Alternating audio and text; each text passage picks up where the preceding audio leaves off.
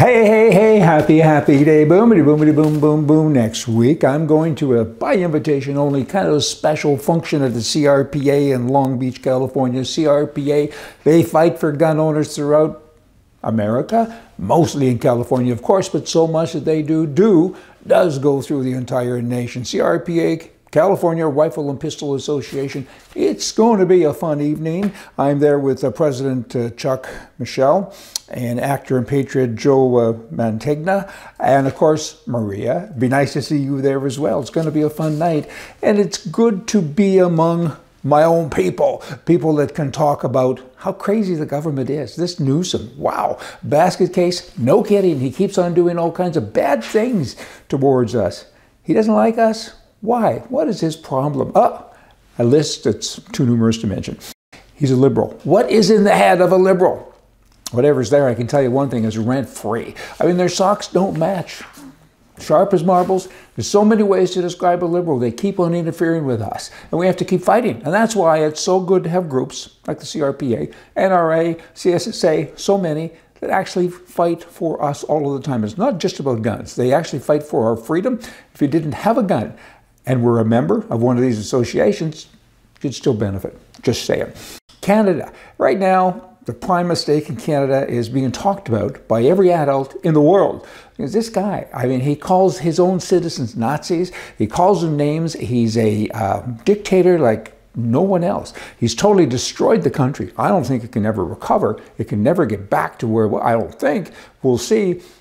But now he had a Nazi, a guy in his 90s, in the Parliament building talking to people. And everybody's kind of upset. The Jewish associations, they're just going wild with this, rightfully so. And Trudeau, he could care less. I mean, the Speaker of the House now has resigned, and hopefully there'll be some more resignations, but you're vetted. I mean, background checks are done, all of that stuff before you're even allowed in the building. And somehow or another, they end up with this. This is from the same guy, the same leader that says China, that dictatorship is kind of cool, works pretty well. And he's one of them. And he's after all the gun rights, back to guns again, anything to do with his citizenry that looks like they have a mind of their own or free will, he's out to destroy and he works at it every minute of every day.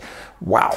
And now, jumping over to the United States of America, you got this judge in New York talk about craziness and moronic stuff. I mean, she's after Donald Trump. When he was president, she sued the presidency, the administration, numerous times. She's always doing that. And now she says, hey, I won. Donald Trump and his company committed fraud in his real estate business in New York because he overstated the values. Well, you know what? Firstly, I don't know that he did or didn't, but everyone else does. I mean, do you own a house? What's your house worth? I I'm pretty sure you're going to give a number that's higher than what it's going to sell for. Everybody does. People buy houses for a half a million dollars. The very next day, it's worth $600,000. That's what people do. When people want a mortgage, they go to the bank and say, ah, that appraisal, that can't be right. Appraisals, they're the checks and the balances for the banks. It's up to the lender to go out and determine whether or not the person who's trying to borrow money is accurate with their evaluation. Pretty simple stuff. Everyone does it. My building's worth $3 million. What did you pay for it? Eh, I bought it two years ago for a million. Markets change. okay, the market has changed. Has it? The bank has to go in and assess that. Fraud? You're kidding me. And she did this. They're going after Trump with everything they got, but I got to tell you, make no mistake, make no mistake, it's absolutely possible that Trump can win the 2024 election. And he should take all these crazy people and send them to some island. And I, I'll name the island Crazy place. That'd be good. Then you have this Senator Bob Menendez. Here's another package. Here's a piece of work. You know, he's a typical Democrat. I've got all this cash, which is okay. I mean, there's no shame in taking cash out of the bank, half a million dollars. I know people have more than that, stuffed away, and gold and silver. It's kind of like the McDuck thing, you know, Scrooge. You know, you like to play with your money and dive into it. If you have lots of it, go ahead. But this guy is suspect because at 20 years of age, he became mayor of a little town. And he's always been in politics. Now he's older. I think he's like, I don't know, late 60s. And I think he makes $175,000 a year. Got a big fancy house and he's got mortgages and he's got car payments and all these things. So look at all that and then say, really? You got all this gold and all this cash? You can save that much from that salary? And when you were a mayor and all these other things on your way up, You didn't make very much money. Oh, and you've been charged for this before, by the way, for theft and stuff, and there was a hung jury. And now you're kind of back here again. Do a wealth test. A guy like him should have this much money. He's not supposed to work at Starbucks after hours because he works for the people. That's politics. But all of a sudden, he's got a lot of money. Almost half of all the senators and congressmen are multimillionaires.